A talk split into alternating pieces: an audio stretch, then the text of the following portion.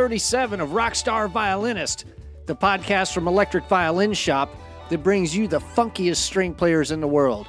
My name is Matt Bell, and I'm your host. This podcast is called Rockstar Violinist, but this time it's a rockstar jazz cellist and bass player we'll be hanging with. Greg Byers is one of the most electrifying cellists I've ever seen live. The first time I saw him perform was at the Mark Wood Rock Orchestra Camp in Olathe, Kansas, and he completely blew my mind. I'm pretty sure there's video of that somewhere, and I really hope it surfaces at some point. He's not only an outstanding player, he's also a top notch performer, a fantastic composer, an amazing singer, and a highly sought teacher. By the way, if you're enjoying these interviews, please subscribe and give us a five star review and leave an encouraging comment on whatever platform you're listening on. You have no idea how much that helps. We are listening to his tune Co Calypso right now. We'll hear some more of this tune in a few minutes, but let's get right into the meat of this conversation with Greg Byers, cellist.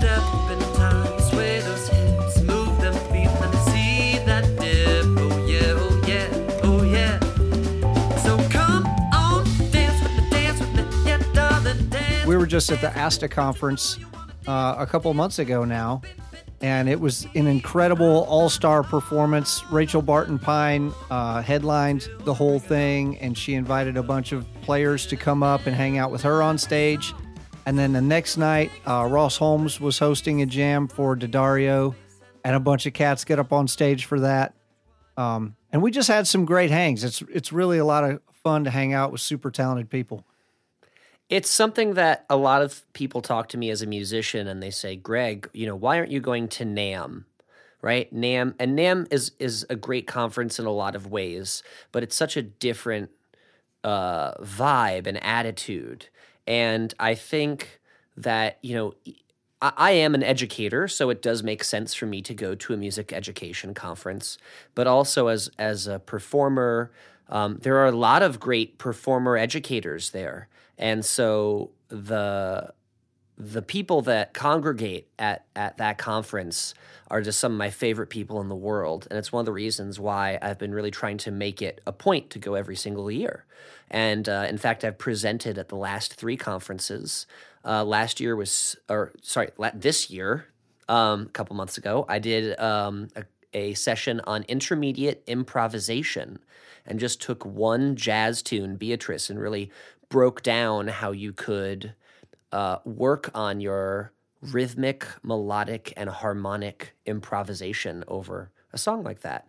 And so, you know, it's a great opportunity for me to talk about things like that to people that are really curious and don't necessarily understand how improvisation works in a, you know, organized form, you know, in a theoretical form. It's something that, you know, myself growing up as a string player, I didn't get that in Suzuki. I didn't get that in my cello lessons. I got that from jazz classes, and I was the only ch- cellist there, you know. So, um, so yeah, it's just a great place, and uh, I've already submitted several proposals for Orlando next year. So uh, hopefully, I'll be there. Yeah, I think uh, I think there may be um, a really big hang in Orlando next year. I've been talking to Ross about that, and we may uh, we may have some fun lined up. Are we going to crash it, Matt? Is that the plan? Crash it? I mean, you're going to be it. What are you talking about? That's that's still crashing it. That still counts as crashing it. That's the good news. That's the good news. So Yeah. we've actually attempted to do this interview before. We were hanging out at my house in Raleigh, and you were. I was taking you to a a uh, performance in South Carolina. We tried to record this thing in the car, and apparently my car is too dang noisy. So we're redoing this thing. Round Um, two. Round two. This will be 2.0, and uh, we'll hope that we get all the kinks worked out. This is going to be really polished. It's it's gonna sound so good. That's the good news. We We're to already on our that. way. No interference. Just our smooth, silky voices. Yes, absolutely.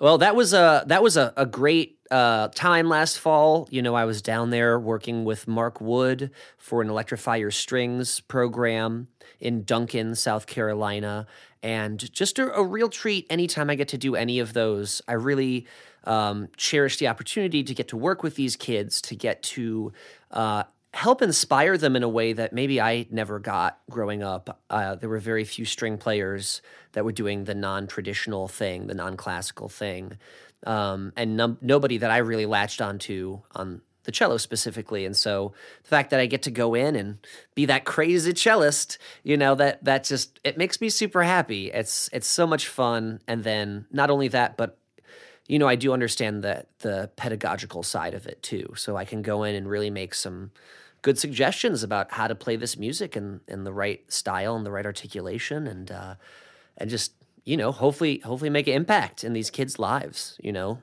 uh, I know music for me was a huge outlet as a child.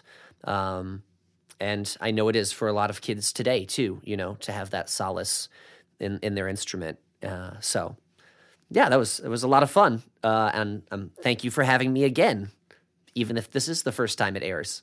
That's right.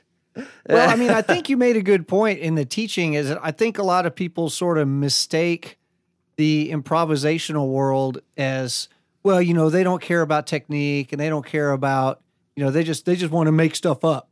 And and it's, Mhm. it- Yep. it's that's not what it is at all. I think there's um, a real intersection of being an entertainer and being a polished string musician. And I don't think those two things are separate. I think you can completely have both. And like let's look at like Joe Deninzon, one of our good friends. To me, he is a great violinist, solid technique, and yet his charisma and his sort of panache in his live performance, like absolutely, you know, like that that engages people even if they're not to like be wowed by, you know, however fast he's playing or whatever. Um, and and there are real examples of that. Of course, there are examples of like being hard to one side, and I don't want to name any names, but I can definitely think of violinists that are and cellists and string players that are solely entertainers. You know what I mean? And then there are string players that are incredible musicians, but then you know you see them their stage presence is um is lacking shall we say right? Right. and so i i think that's really important that to show um to everyone not only just to to students but to everybody that this is there can be legitimacy to performing in these art forms. And i think you know i think we encountered the same thing even when it came to jazz. And think about how long it took jazz to be considered an academic discipline you know um, and, and and so I think slowly, surely, we're going to see academia uh, recognize that there can be, like I said, legitimacy in these styles. And my alma mater, actually, University of Miami, very forward thinking and is offering a lot of uh, new degrees in um, creative American music and these other sorts of styles where they're really encouraging um, kids to be performers, to be composers, to understand how to teach these stuff, to understand how to be an entrepreneur and make money in this field, you know? And that's something that for me took a while to figure out how to sell myself. That's kind of the opposite skill set of sitting in a room practicing scales all day, you know? So it's it's there's a lot to it now if you really want to make this a full-time occupation. So um so yeah, a lot, a lot of reasons why I enjoy doing that. All right, I promised some more Cocalypso, so here we go.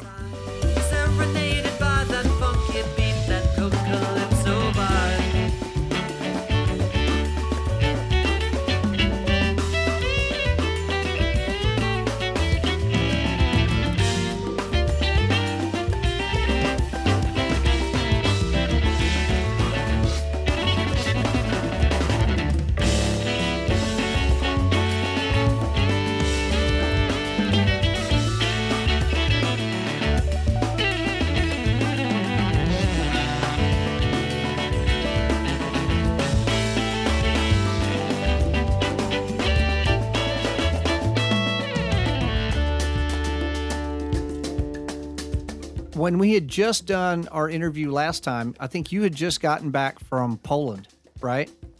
Ah, yes. Uh huh. A couple months out of that. That's correct for the Zbigniew Seifert International Jazz Violin Competition. And uh, that's a mighty big violin you got there. Yep, I, I hoisted it up on my shoulder and uh, played it like that for the whole competition. no, um, it was a bit of a mess. It was a bit of a mess because my flight was delayed two days, which got me there less than 24 hours before I had to perform in the semifinals. And I had missed my rehearsal with the band, that my accompanists. So, you know, we got to practice it a little bit, but it was kind of like a perfect storm of everything going sour. And, you know, that's fine because I really enjoyed my time there. I really enjoyed the experience, um, all of the musicians. And I'm going to single out, um, you know, people like Mario Forte and Gabe uh, Terracciano, I believe is how you say his last name, um, and several other musicians. Just really, really phenomenal human beings and great people and phenomenal musicians so much fun to work with and to meet and to see how improvisation and how jazz is being spread throughout the world and how it's still, you know, a relevant art form and how, you know, all these different string players are doing it. And that was the cool thing. Everybody was really talented and just had their own flavor to um, their own stuff and to the Seifert compositions that we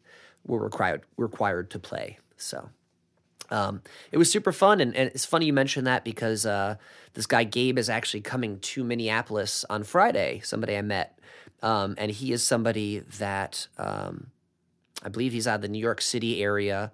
A great musician, and um, yeah, excited to to hang out with him post Poland. Yeah, that's awesome. So, and you know, something I've been sort of tossing around, you know, whether or not to to go back. It's a, a, a the competition takes place every other year, so I have like another year before I need to actually figure out if I have to apply or not if I want to do it again. So um, we'll see. You know, part of me feels like I would love a shot at it where I was actually fully prepared. And especially now that I understand the competition, what they're looking for, I I think I could have have a much more successful approach at it. You know, Right. And maybe you hitchhike so you got a better chance of getting there on time. uh, you know, I don't want to know how long. I, I have never hitchhiked on the sea or on in the air. You know, I feel like both of those are difficult to hitch. Where where do you you stick your thumb out at the port? I guess I would be it would be tough. It'd be tough. Uh, but um, no, I, I definitely I always enjoy any chance to travel abroad, and um, Poland was just a beautiful country, and um, getting to be at the Penderecki Center for Music out in the country, it was just beautiful and sweltering hot with no air conditioning. So it it the, it was kind of nice that I I knew I was out um, after the semifinals because then honestly as the cellist i just grabbed all the other violin players i was like we're jamming we're playing music we i came all the way here like we're gonna play even if we didn't win like i want to just make music with people and so i got to do that and i got to be a little more relaxed of a schedule than perhaps the finalists you know Right. yeah so it was a great experience Yeah, that's awesome. So I do want to tell people you've got a project um, called Acoustic Cuisine, and it's one of the more creative things I've heard of. And I, I really, you know, I, I interview a lot of people for this podcast, and and I had not heard anybody doing anything even remotely similar to this acoustic cuisine thing. And I'm I'm trying to get you down here to Raleigh because I like good music and I like good food, and I'm lazy. Um, I don't want to have to do any work. I just want people to bring me, entertain me. So um, that would be that'd be a beautiful thing. I'd, uh, you know, I'm I'm uh, w- I'm working on that, and uh, thank you for your help. Um, yeah, I'd love to to talk about acoustic cuisine. It was a project that really has been years in the making. Um, I guess uh, for a long time, I've always wanted to take sort of the two senses that I really gravitate towards, um, because not only am I uh, in love with music and obsessed with music and obviously a musician, but I love food. I'm a foodie, and uh, it's something that whether or not you like food, you have to eat it. You have to eat, you know. And so, since I've always thought, well, okay, if I'm going to have to eat something, I might as well eat something good, you know? And so, what is good food? Well, that's a, a whole other story and a whole other question. But acoustic cuisine was really meant to just be uh, a marriage of those two things. And I love this Thelonious Monk quote. Um, talking about music is like dancing about architecture. And with all respects to Thelonious Monk, I think I would watch a dance about architecture. I think that could be very interesting. Uh, and that's my own personal opinion, you know? Uh, and it, it doesn't make his statement any less true in a way, if you see what I'm saying there. Right. I think it's both true and yet uh no, I would watch a dance about that. So that was sort of the start. The the idea was that I also did this really cool thing called Picnic Operetta up here in uh, the Twin Cities, and it was uh, a performance of a classical opera, but then the opera was also mixed in with a more modern music. So we did um, one year we did. Um, we did some a Purcell opera, Henry Purcell opera. I think it was King Arthur, and then we paired that with like Jimmy Cliff reggae music.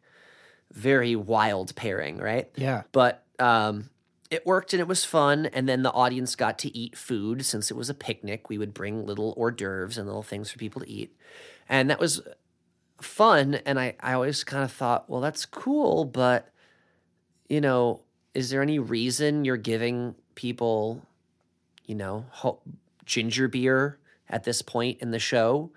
Like, why? Why are you doing that? Other than just like it's something that's pretty allergen free and cheap and easy to carry. Well, it's heavy, but you know, like why? Why are we serving these people this food with this music? And so it started a, a several year trend of me trying to find funding for this really random idea uh, because I knew I could not uh, fee. You know, it's easy to pay you know several musicians to put together a concert, and then send audio to hundred people live, right? Right. But if you have to feed hundred people, that's a lot of food. Hundred like even if you're giving them small amounts of food, that's still a lot of food. There's a lot of expenses there, and then most likely a lot of the food is prepared off site. You know, there's a lot of steps to that. So I knew it was going to be quite a budget and I applied for several grants.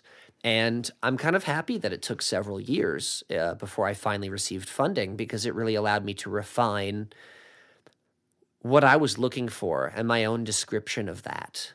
Um, and not only that, I was you know getting better as a musician. So by the time I won the Artist Initiative grant for the 2017 fiscal year, I was you know totally prepared to um, commit to this project, and it went phenomenally. Um, people can check it out if they want to at www.acousticcuisine.co. Acousticcuisine.co. Unfortunately, some jerk with a blank Tumblr page owns the .com. Of course. So, uh, yeah. So until we make a lot more money off of this, we're going to be one letter short there. um, but no, it, it was it was a great experience. It was a great little mini um, documentary about it up there, and all the music from the event was recorded and is up there, and you can listen and see what food was paired with it. And um, it was a really great experience. I uh, found a lot of inspiration in uh, going to the restaurant that I worked with, in this case, Cafe Alma and Restaurant Alma, uh, a really um, incredible restaurant. Uh, I believe they're James Beard nominated. Um, incredible team there. And they actually allowed me to stage in their kitchen. And for those of you that don't know, as I didn't know, stage means uh, sort of apprentice. You sort of hang out and do whatever they tell you, but then they feed you food.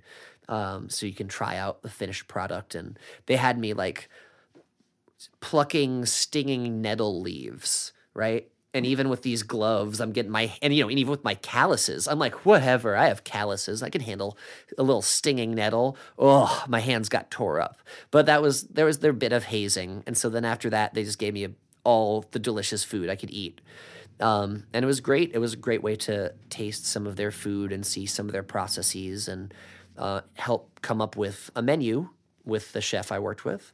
Um, and then from there, sort of seeing these dishes and tasting them and saying, okay, how how do I want to approach this musically?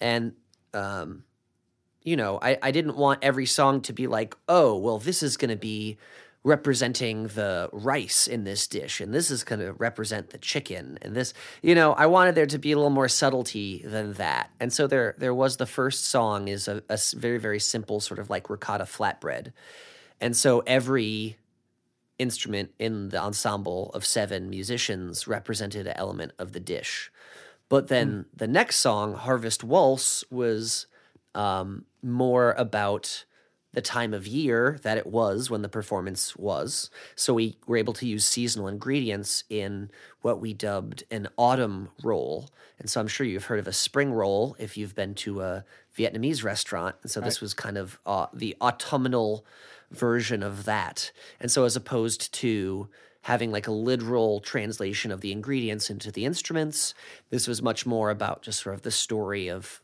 the theme of maybe what these flavors sort of inspired and made you envision when you eat, ate it.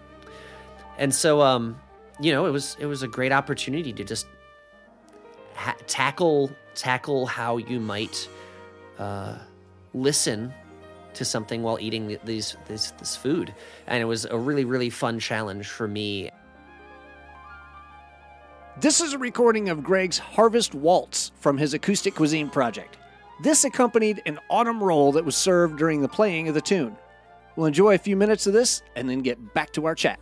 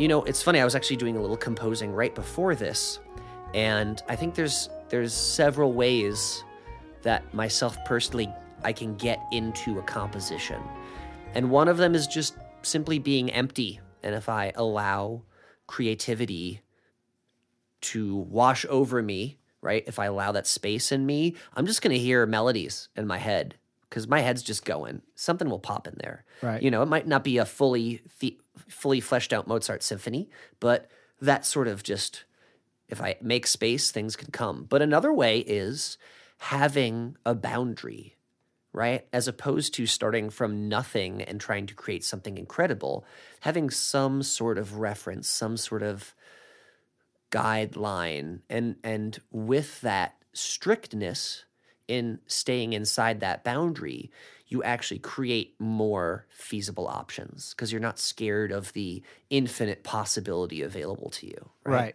Yeah, Dr. And Wallace so- talks about that, where he talks about, you know, choosing your constraints wisely.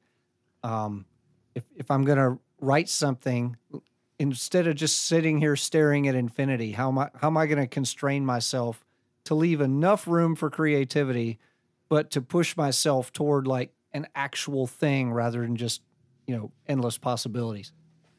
Absolutely, absolutely. And the more I do these electrify your strings, and the more I go into schools, you know, on my own and work with children on improvisation, the more I find that, you know, it's so important to encourage them to not judge themselves with that initial improvisation. And I feel that uh, uh, especially at younger ages, that's there's a lot of mental blockage with improvisation, you know. And I think this is in, in a similar vein um, that can that can really get in the way.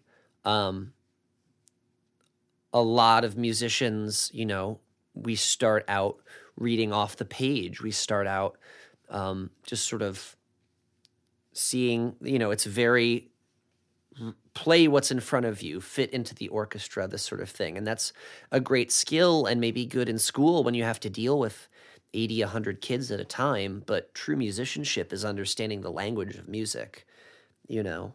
And um, I think you can, you know, teach that in larger settings too. But um, I'm digressing. Yeah, I mean, talk about your your journey on that. You said you started out in Suzuki, and then you ended up in in a in a really non traditional, uh, more of a hyper creative type field. What what was your journey on that? Well, I guess we got we have all the time we need for me to tell my story here. Huh? That's right. Right. Yeah. Um. So yes, I started very young. I'm very lucky. My parents enrolled me in Suzuki uh, cello method at two and a half years old. I wouldn't believe it, except that there's you know pictures, picture proof of me like playing this thing no bigger than a viola. You know, it's pretty funny. That's awesome. A- And it's interesting because it means I don't remember a time where I wasn't playing music.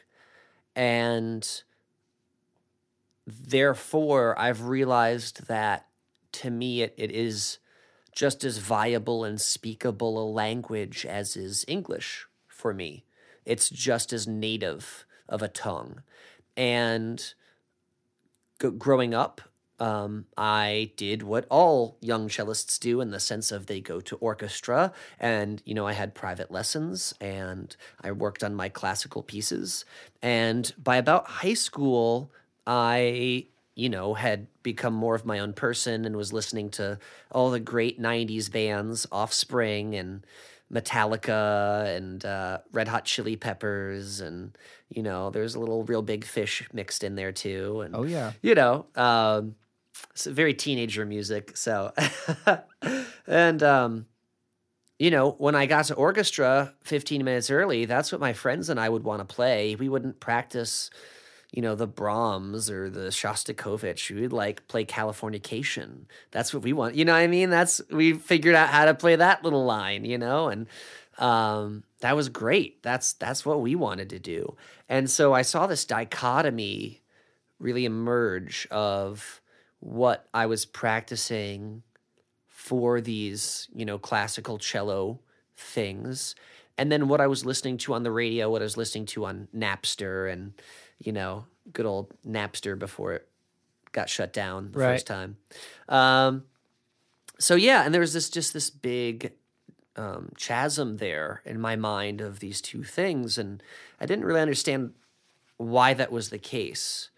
Um, and so it sort of further progressed in the sense that a trombone playing friend of mine in my high school's jazz band, one day I was practicing and he came and he put down a trombone chart in front of me and said, Hey, play this, you know. So I played it and he's like, You should come to jazz band today. And so um, I was lucky enough to attend a private school for high school. And so he was the only trombone player in the band. So they were definitely in need of some people to read those parts. So I got to, to play some of that, and, and the teacher was very um, open to the idea, which is great. That doesn't always happen.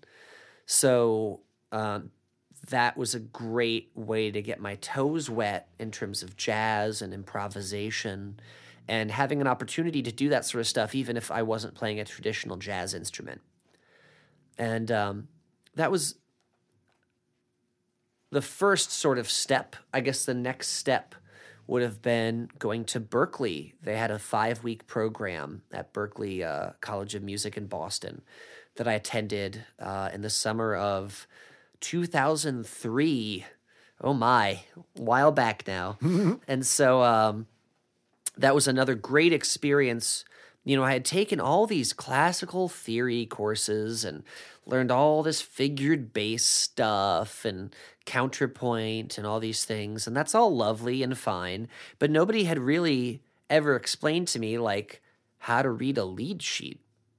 And if and so, you know, Berklee was the first time. Mimi Rabson over there, who's still teaching there, you know, I remember take, you know, being in her group class and she was like, All right, here's Autumn Leaves. The first here it says C dash seven. That means C minor seven. That means this chord. That means this scale. That means this mode in correlation with the F dominant and the B flat major after it. And nobody had really put in the theoretical pieces together in a way that was playable. And that was the big thing. All the theory classes I had before that, you never had your instrument out. It was all just writing down a bunch of voice leading stuff, which is helpful and good and useful. But to integrate it with playing, to have somebody say, this is this, is this, this is how you under, here's the vocabulary uh, for how to improvise over this. This is the scale, this is the chord, this is how it's all correlated. Was a major break breakthrough point for me. That was huge. Um, especially as a I think as a cellist, you know, no other teachers were really talking to me about that stuff. Nobody's going to talk to me about that stuff in orchestra. They didn't want me to do my thing. They wanted me to fit in with the 11 other cellists. Right. I mean, because do, a you know? composer has already gone to the trouble to write all this stuff and figure out how these things fit together. Exactly. And so I think it's it's a little bit of a shame. I think it's so much more powerful when you can theoretically understand a piece and understand how how the harmony functions on an intellectual level. It means that when you execute, you understand, you know, the notes you're going for. You can hear them in your head before you play them. You can really truly get a, a feel for where the song harmonically is trying to lead you and the important points or the not so important points, you know, all emerge when you understand that on a theoretical level. Absolutely. So, um, but back to me. Uh, so then I, I was very lucky. Uh, I got offered um, a great scholarship to attend University of Miami, and that's you know probably one of the top five jazz schools in the country still. Um, very incredible faculty. I was sort of at the tail end of a lot of very um, tenured, uh, impressive musicians that had really been there in the in the quote unquote University of Miami jazz heyday of the seventies. And so people like Jaco Pastorius and Pat Metheny were at the school at that time, which are that's no slouch of names. Yeah, you know, for sure. That's a, that's pretty good. It's pretty good. So, um, you know, some of my teachers had had been there when those cats had been there and had stories about them, and you know, it was it was a great a great place to learn how to be a sideman. Speaking of Miami, do you? Here's a tune called Rubidium Mind that was written by Greg while he was walking home one night in Miami. This is a live track from By Yourself, playing in a wine bar there in Miami.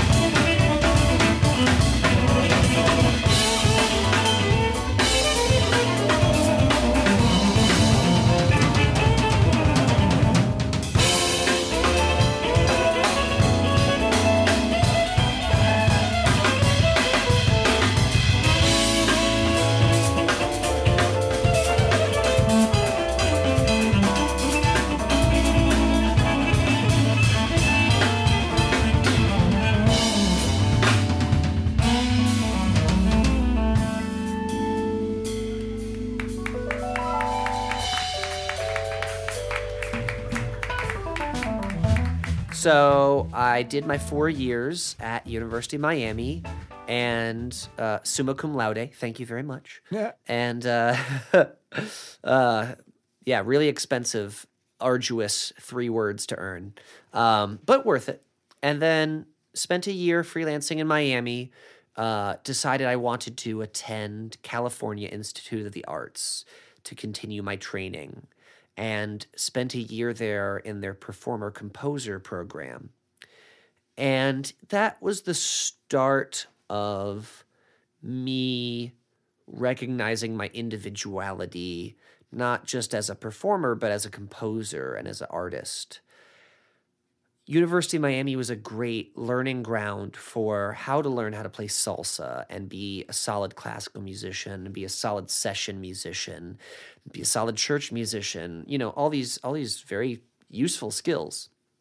But there was never any emphasis on me exploring my own artistry and creativity outside of just improvising over this jazz tune, right? That gets called on a gig. And CalArts is the perfect uh, or maybe just the best way to say is it's the exact opposite. It's all about expressing yourself in your unique way and in a way that is truly unique, perhaps to the point of um, doing things that are not so consonant, if you will. So, you know, there were a lot of performers there that, you know, I've seen some of the best recitals of my life there at CalArts. I also saw some of the most questionable recitals of my life at CalArts. And that was sort of the challenge there. It was a, it was quite a mixed bag. I was very grateful I went after getting my undergrad. I had much more of a sense of who I was, what I was trying to, you know, obtain from the experience. But still I really anticipated my University of Miami experience and how I was able to connect with the city of Miami and the music community there. I thought that it would be a similar situation in Los Angeles with CalArts, and unfortunately, that really was not true. Uh, it I didn't realize how you know distant it was from downtown LA, and some of the leads that had developed from simply being a good musician at University of Miami never really appeared in Los Angeles.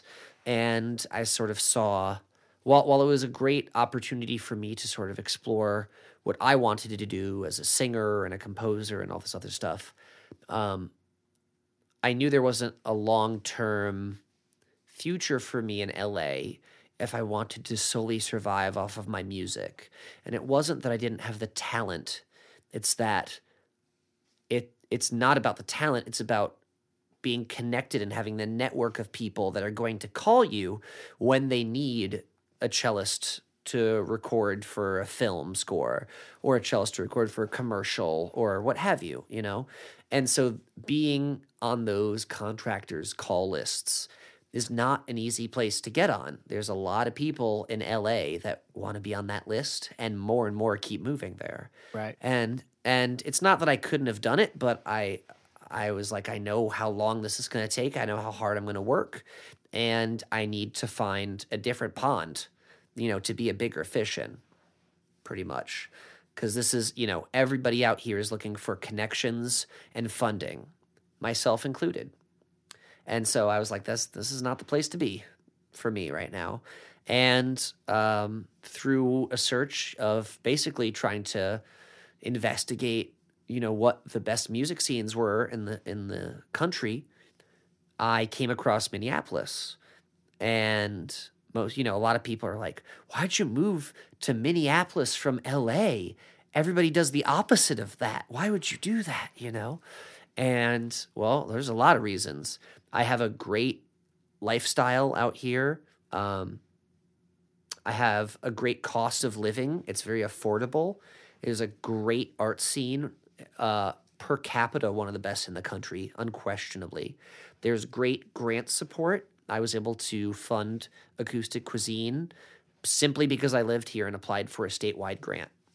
You know, that w- probably wouldn't have been possible in a lot of other states. Um, I uh, love the way of life. It's much more calm. I mean, LA is pretty chill, but I don't have to be stuck in traffic for five hours a day when Oh I'm here. goodness. A traffic jam here is, you know, maybe it takes 40 minutes to get across town, you know? Right. And so, yeah, it's it's pretty doable. It's even the worst of times. It's it's very doable. And so I I have a great situation here. I'm I'm very happy that I decided to come to a city that, you know, most people probably poo-poo and say, "Oh, it's so how do you stand the cold?" I I get a coat. I buy a coat. Uh, Shocking. It's so difficult. And then you buy a good coat and you have that for five years and you stay warm when it gets cold. And now it's spring and sunny and beautiful and everything's in bloom and it's the perfect weather. You know, it's amazing here. And um, on top of that, you know, I was able to create a lot of opportunities. There are some phenomenal cellists in town, but I also am very distinct in what I do and have over the past eight years really been able to cement myself as you know a premier musician a premier cellist in town a solid educator and you know i think when you're like me and you're doing your best to be at a national and an international level you know it's not you don't have to spend every single day where you live but you got to have a place that you love to come home to and I love to come home to Minneapolis. I absolutely love to come home here. So it's it's fantastic, and and here we are. Yeah. Yeah, yeah, here we are. This is a tune called Not This Time, also by By Yourself. It was inspired by several breakups in Greg's life, romantic and musical. It's meant to be an optimistic take on moving forward after a challenging event. This was all done live in front of a camera in one take. Look for a really cool video on Greg's YouTube page after this podcast.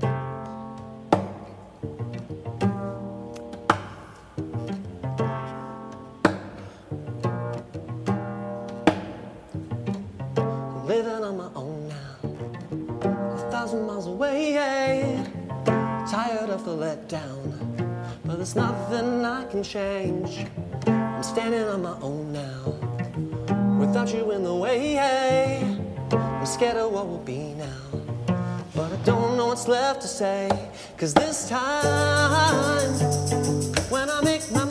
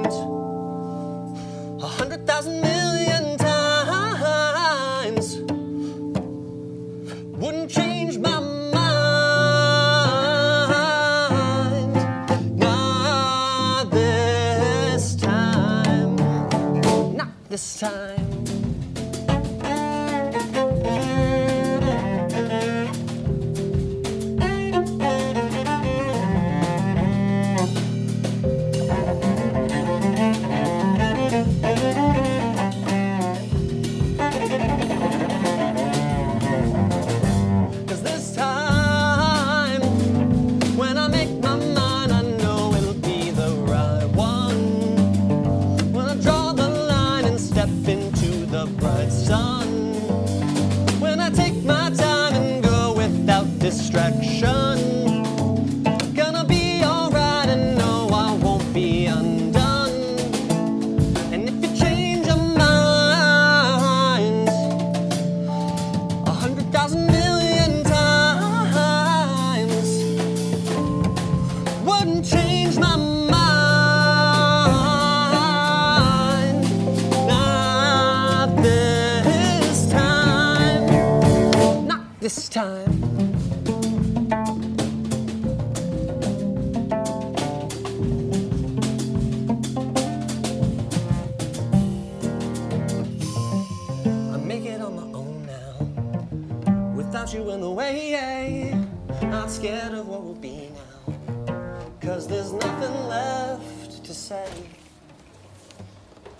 Talk a little bit about this group. The group is called By Yourself, right?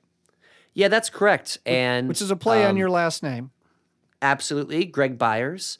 Uh, but it also is sort of an expression of myself trying to produce my own work and do something admittedly selfish. And as somebody that really has been a sideman for a long time, I really had to force myself to be the front person, to be the creator, leading the charge and making this project happen.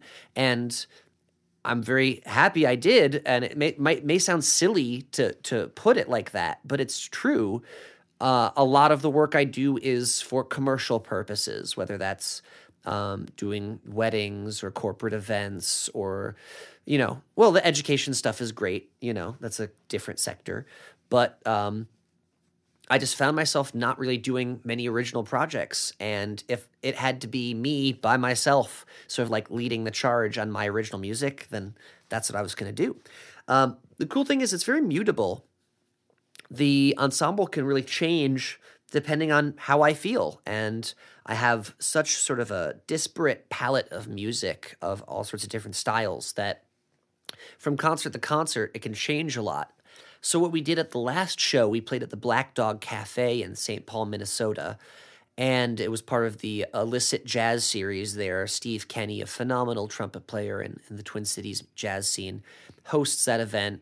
And he asked me to put together a bit of a larger group, maybe with some horns. And I'm a huge fan of Blue Note era jazz.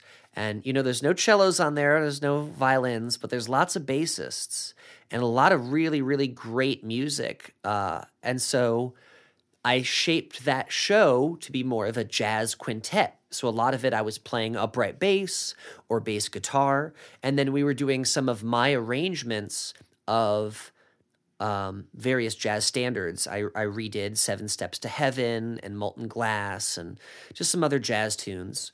And, uh, you know, like we were talking about, it was great. I took one solo in the first set. You know how much fun that was for me? Just playing bass, holding it down. I picked all the tunes, just letting the horn players shred. Like that's that's a great feeling for me, you know. So um, it was a really really fun show. Uh, Javier and La were there, uh, so it was the trio, and we did a couple things that featured the trio. But then we had Adam Meckler on trumpet and Aaron Hedenstrom on saxophone and flute, and um, it was just a super super fun night, a one off sort of performance, and a testament to the fact that uh, it really is a changing project and, and I don't want it to be stagnant. I want to be able to add musicians and subtract musicians and still have the core of the music there. So it's it's a really fun challenge from show to show um, how it's going to be presented. So uh, I want to share with uh, you and with everyone else uh, a live cut. It's not exactly the most pristine audio, but I think it captures the vibe of that evening, and it's on an original tune that I call Diversion. Awesome. Yeah, and I think we're gonna sneak in. I have a bass guitar solo in here, so hopefully we can sneak that in. Perfect. with whatever edit we do. That's right. We'll, we'll put the bass guitar solo in here so everybody will know it's time to go get something to eat. Come on, come on, man.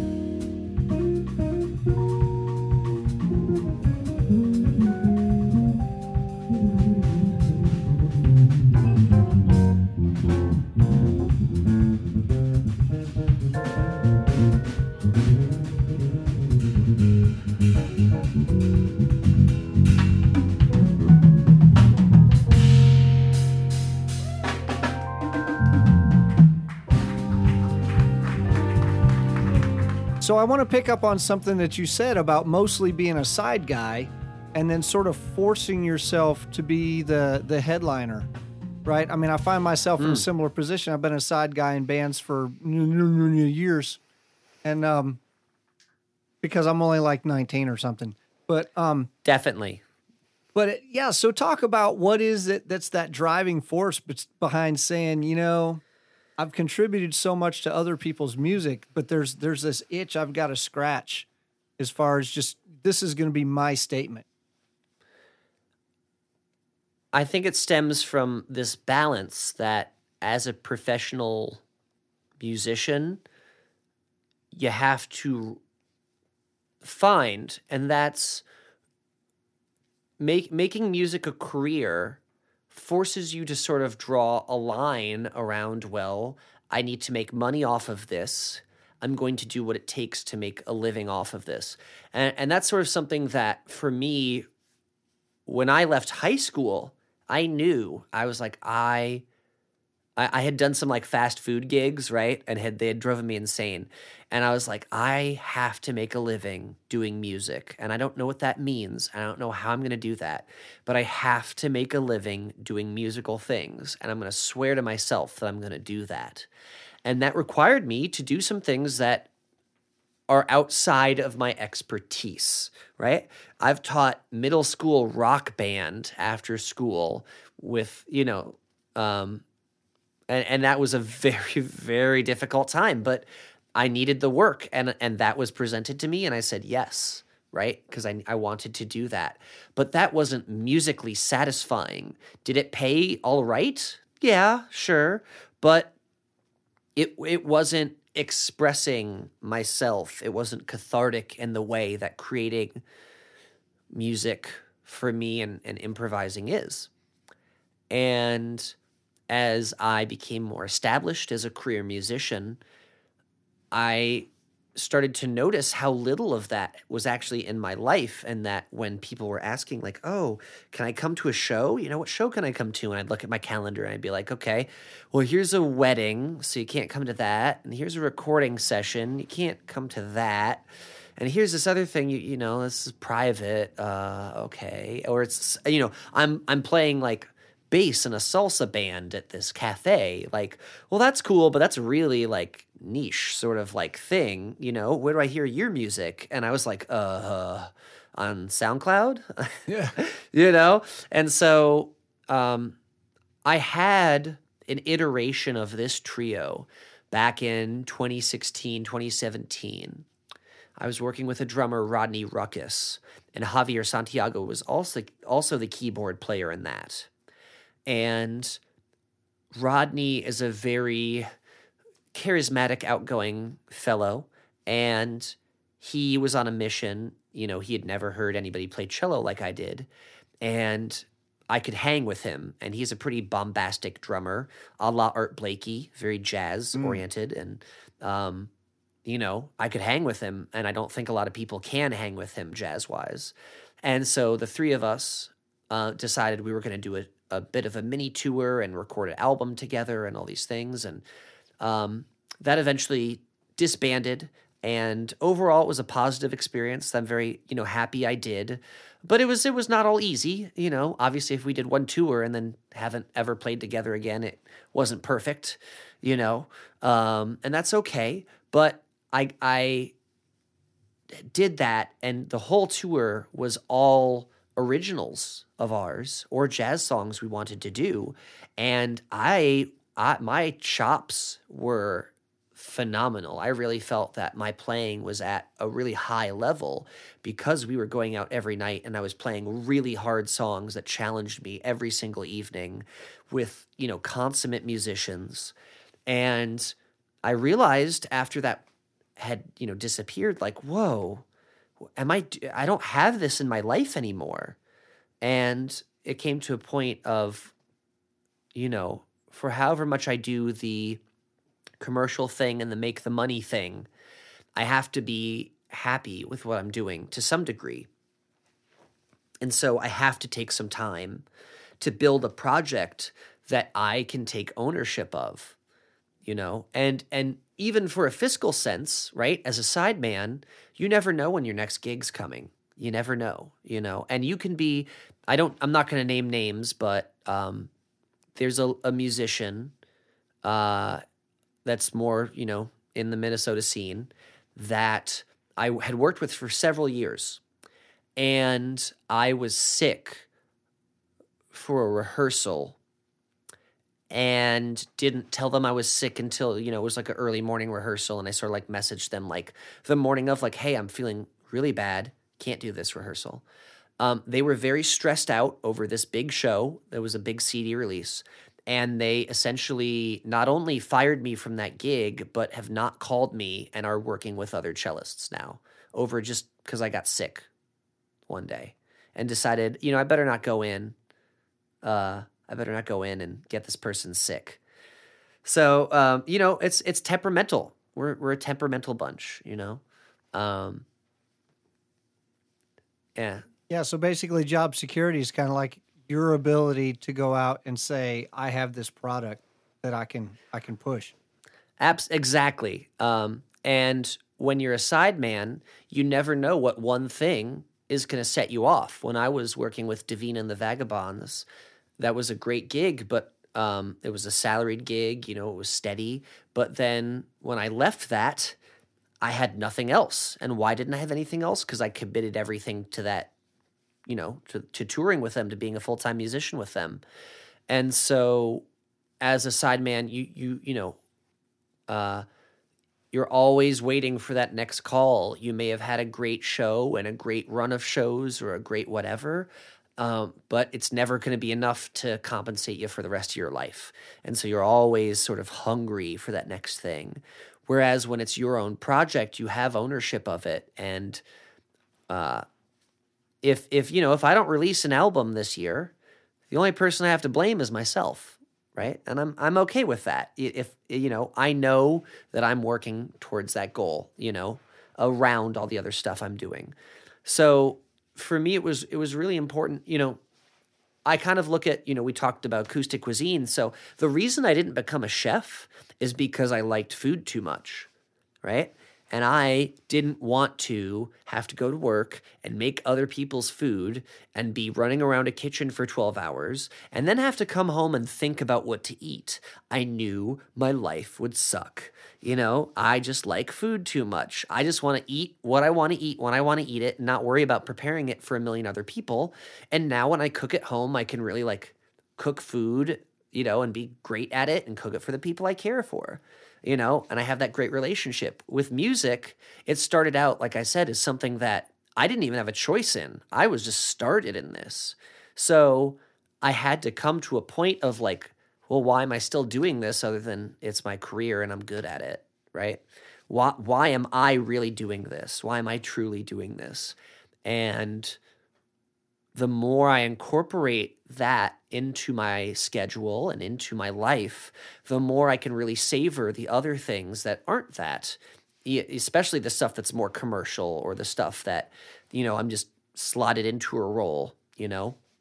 And then I do those more commercial things, and I can take that money and then pay for the studio sessions to record my new album, or pay to fly Javier out to Minnesota for a gig, or any of those things. Right. Well, hey, let, let me ask you a sort of a different question. As a guy who was uh, classically and sort of more traditionally trained, but is now operating in a much more improvisational type space, what do, what do your practice sessions look like now versus maybe what a traditional session celloist, a guy who's going to come in and read a book? You know, what what are some differences between your practice session and theirs? Like when I'm practicing on my own, Yeah. Yeah, okay, totally. So for me, a lot of what practice boils down to now is simply what's coming up in my schedule. And as a multi instrumentalist, that can be a very wide ranging spectrum. So the audio we heard from the Black Dog Cafe, I was playing bass on that. I just had to get my chops up and my calluses up on my fingers to be able to play a full two hours of music on bass. I know that sounds silly, but I do a lot of other things. And so I really had to build endurance to play upright bass. And that might be like, okay, that's my practice for a couple weeks. Um, and some other times, um, something I work on a lot is singing and playing. I really like to develop my ability to separate those two things and yet still really make sure they're in tune. I'm singing with good tone, playing with good technique, all those sorts of things. It's uh, uh, I I used to think that singing and playing was a matter of practicing singing, practicing playing, and then you just stick them together and that's fine. Except it's not fine. Not at all. Right. You uh, you know, and for me I really have to hash out how every little thing is going to fit into this grid of music and time going by. So sometimes I'll really slow things down in order to think like note, pluck, pluck, note, you know, rest, whatever, breathe, um, to really line up how everything's going to click together. Um, you know, that's that's a big challenge and something that I definitely feel only comes through regular um, maintenance and practice and and really being observant of what's flowing, what's not flowing. I guess some some things that I would say I uh, pride myself in my own practice routine and suggest to my students. Uh, one thing is um, recording ourselves and listening back. And it doesn't need to be something that's incredibly expensive. Everybody has a phone these days. You know, pull out that voice memo and just record yourself doing that thing and listen back. I personally have found that how I listen to myself in the moment versus how I listen to myself afterwards is a really completely different headspace. And it's been so powerful for me becoming a recording artist, I still believe one of my greatest strengths is the ability to record music in the studio because it is such a different thing than playing music live and reacting to a live performance. And and um it's a skill set, just like playing in an orchestra is a skill set, just like improvising is a skill set. So, um, not being afraid to listen to yourself and your sound and you can you can highlight the flaws as well as you know the things that were done well but you don't have to beat yourself up about it. We're all at where we're at you know? And if you want to get better at it well keep trying it and keep recording yourself. And it's pretty shocking. If you record yourself playing a passage i guarantee you you're going to like how you sound the 50th time you record it Yeah. you know, if you do it 50 and like I'm I will be the first to admit when I'm working on things, I'll do a 100 takes on a pass of something because I am that demanding. I have that high of a level of expectation of what I want it to sound like. And I can go back when I'm recording myself and listen away from playing the ins- instrument and be truly judgmental of my own playing as to whether it was the level I'm expecting of myself or not. That's really powerful. That's really, really powerful no matter what level you're at, that ability to self assess. For sure. So that's that's a huge element for me. I would say another thing, uh, you know, I think that sets my practice routine apart is some of the stuff I went over in this intermediate improvisation clinic we were talking about at the beginning of this. Um, I have several tricks for uh, practicing songs if there are challenging chord progressions. And one of those is to take you have you first have to understand you know the chords of the song that you're trying to practice and then you need to know the scales that relate to those chords. And then what we do we go in and we're going to start on a note and play uh, sequentially scale wise up whatever scale is occurring in whatever measure, but time is passing as well. And so let's say I'm playing quarter notes, right? Um, let's just take Autumn Leaves as an example, right? So um, let's say we're in E minor. So the first chord's A minor. So A minor, I'm going to start on an A, A, B, C, D. Now we're on a D chord, D dominant. I'm going to keep going, staying in the D dominant scale. E, F sharp, G, A. Now we're on a G major. So I'm going to keep going in G major. B, C, D, E. I'm going to keep ascending until I hit whatever boundary I sort of place on myself. Essentially, how high you want to go on the instrument, Right. right? Because the low boundary is the lowest note you can play, Sure. obviously, right? So I'm forcing myself to ascend continually, then descend continually, voice leading along the chord scales that are passing through time. And hopefully that made sense what I just Yeah, said. to totally. people, because it's a really, really powerful exercise. It's actually fairly advanced. There are simpler ways to break it down. Um, and uh, you know, you can do the same exercise essentially with chord tones. It starts by just being able, can you play the chord tones over a measure, right? A C E G D F sharp A C G B D F sharp, right? But that's very like cookie cutter chords. That's not like cha- I mean, that is a challenge to some people, of course, and if that is, that's okay. Start there. But that's 101. But yes, that's 101. That's not creative, right? With this exercise that I just explained, we can start on any note of our instrument and we're going to create a different scenario and a different variation on this exercise. Does that make sense? yeah, totally. And so, um, having a method to internalize the harmonic movement of a piece of music, right, is critical if we're going to freely improvise over it. And so that's my big thing. I really, if I'm going to play a piece, I don't want to have to look at a piece of music. I want to have it memorized so I can really be present in the moment. You know, even as a bass player, I don't want to be thinking about like, oh, what am, what chord am I playing next? I want to be listening to the soloist, listening to what's happening, and reacting, uh, and really ingraining the harmonic movement in a way other than like one three five seven one three five seven. Right? Right. It's so static, just like when we practice classical scales and we start on the root and we ascend and we stop on the root and we descend. Like we got to break it up. We have to really, you know, and and so a lot of my practice routines when I'm doing scales and chords, I'm not looking at Klengel. Sorry, Klengel, it's all in my head, dude. I can come up with more exercises than you could ever write down in your book because I understand, you know, the 12 major scales, the 12 minor scales, several modes that create way more major and minor scales, right? All sorts of things. Um, that, you know, understanding that in my head and practicing off of that is far more more valuable to me than staring at a page and just regurgitating it and not really understanding what I'm doing or why. Right. And, And, that's, a how you get away from difference. doing math and get into doing art. Right. Mm-hmm. Yep, exactly.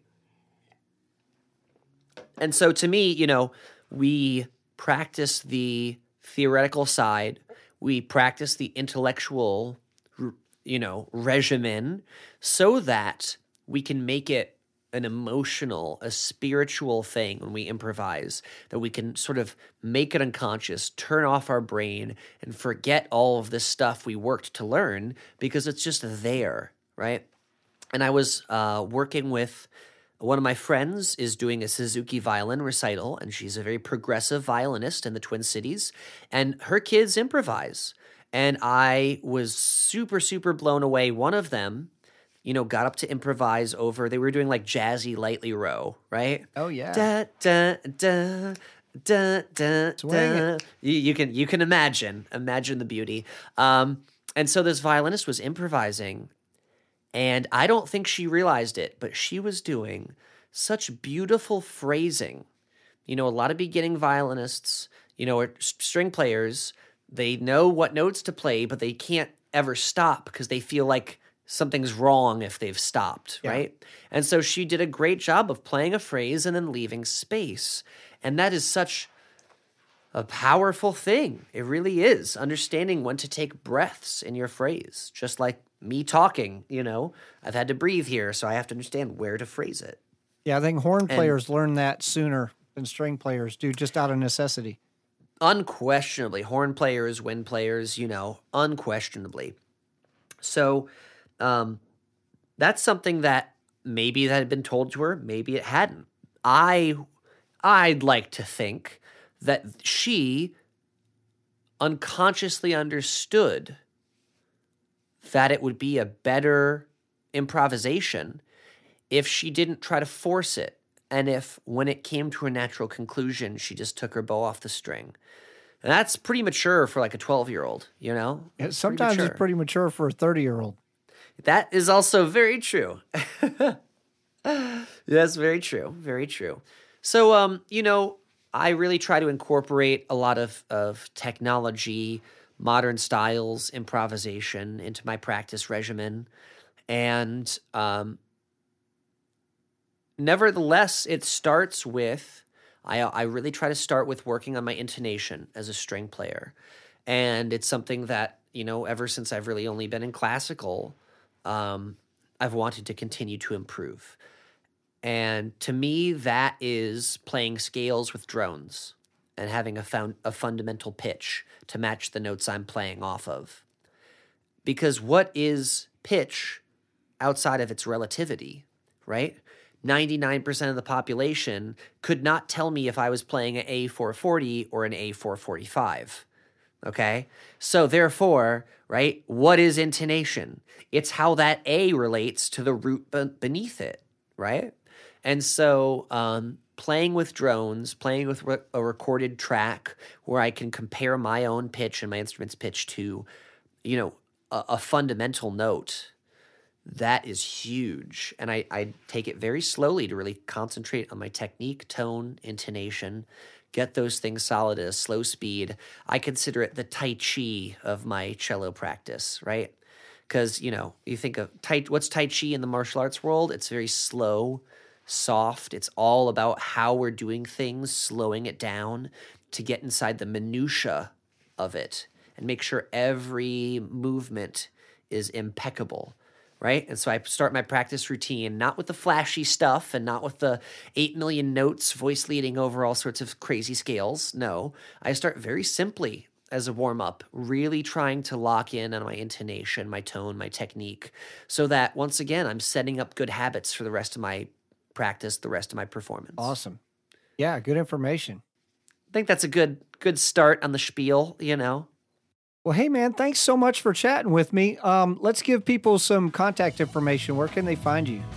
Absolutely. If you want to go online to cellogreg.com, C E L L O G R E G.com, uh, you know, a lot of good stuff on the website, lots of different links and such. Uh, if you want to check me out on the social media, I'm mostly an Instagram user, so that's at a cello Greg. Uh, you know, yeah, like we talked about earlier, Acoustic Cuisine has its own website, www.acousticcuisine.co. And then By Yourself has, I mean, really, the cool thing about By Yourself, no one else has that title. No one else is messing with that. So if you just Google By Yourself, my stuff comes up. Awesome. It's always nice. Always nice. Well, fantastic. you. Yeah, it's been a great chat. Good to see you again uh, on the screen this time, but um, Yeah. hopefully again in person, I guess in July. In July. Uh, you know, wish we could make it sooner, but Matt, always a pleasure. Great talking with you. Great, uh, great hanging. And um, yeah, let's let's stay in touch, my friend. Yeah, man. Wonderful. Woo! That's another episode in the books. Thanks so much for hanging out with us. We've got more awesome artists coming up soon, so stay tuned for more rock star Violinists.